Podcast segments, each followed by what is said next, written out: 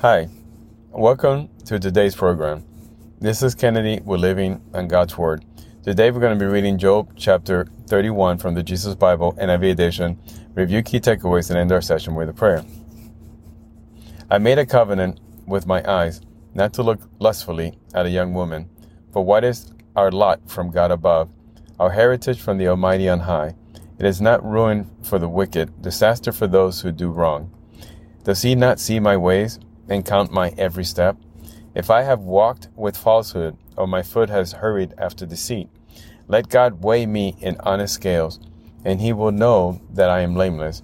If my steps have turned from the path, if my heart has been led by my eyes, or if my hands have been defiled, then may other eat what I have sown, and may my crops be uprooted. If my heart has been enticed by a woman, or if I have looked at my neighbor's door, then may my wife grind another man's grain, and may other men sleep with her. For that would have been wicked, a sin to be judged. It is a fire that burns to destruction. It would have uprooted my harvest. If I have denied justice to any of my servants, whether male or female, when they had a grievance against me, what will I do when God confronts me? What will I answer when called to account? Do not he who made me in the womb make them? Did not the same one form us both within our mothers?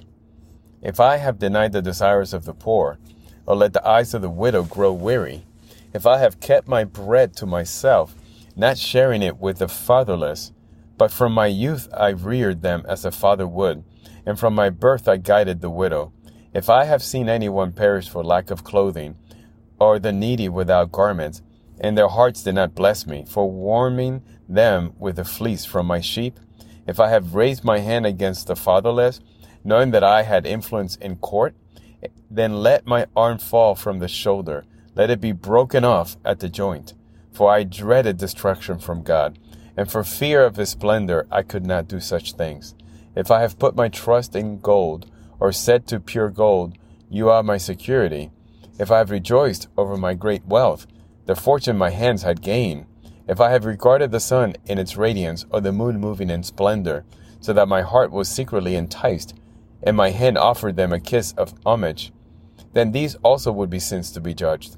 But for I would have been unfaithful to God on high. If I have rejoiced at my enemy's misfortune, or gloated over the trouble that came to him, I have not allowed my mouth to sin by invoking a curse against their life. If those of my household have never said, who has not been filled with Job's meat? But no stranger had to spend the night in the street, for my door was always open to the traveler. If I have concealed my sin as people do, by hiding my guilt in my heart, because I also feared the crowd, and so dreaded the contempt of the clans, and that I kept silent and would not go outside, oh, that I had someone to hear me. I sign now my defense. Let the Almighty answer me. Let my accuser put his indictment in writing. Surely I would wear it on my shoulder. I would put it on like a crown. I would give him an account of my every step. I would present it to him as to a ruler. If my land cries out against me, and all its furrows are wet with tears, if I have devoured its yield without payment, or broken the spirit of its tenants, then let briers come up instead of wheat, and stinkweed instead of barley the words of Job are ended. This is the end of Job chapter 31. So here again is the last defense that Job puts in on his account where he says, I have done no wrong. I have not sinned. I have not sinned against men, against my neighbors, against the needy. I've always done the right thing. And this is all Job wants to make clear to everyone that he's okay with the judgment that has come upon him, but he wants to make it make it very clear that he doesn't deserve it, that it is not because of anything he has done. So let us pray. Father God, thank you so much for again your word and for your wisdom and for the, the word that you leave behind. Because we see this as a teaching, something to follow, something to understand. We would never be as just as Job. We couldn't even even touch his heels. And if he had been afflicted so much pain and suffering, then who are we to complain when you bless us every day? So, Lord, thank you for blessing us and giving us your Son, allowing him to die on that cross so that we can be made whole, so that our sins could be wiped away, so that we can be in your presence. Father, we just love you and we just thank you so much for this gift. We love you, we thank you, and we pray in Jesus' name. Amen.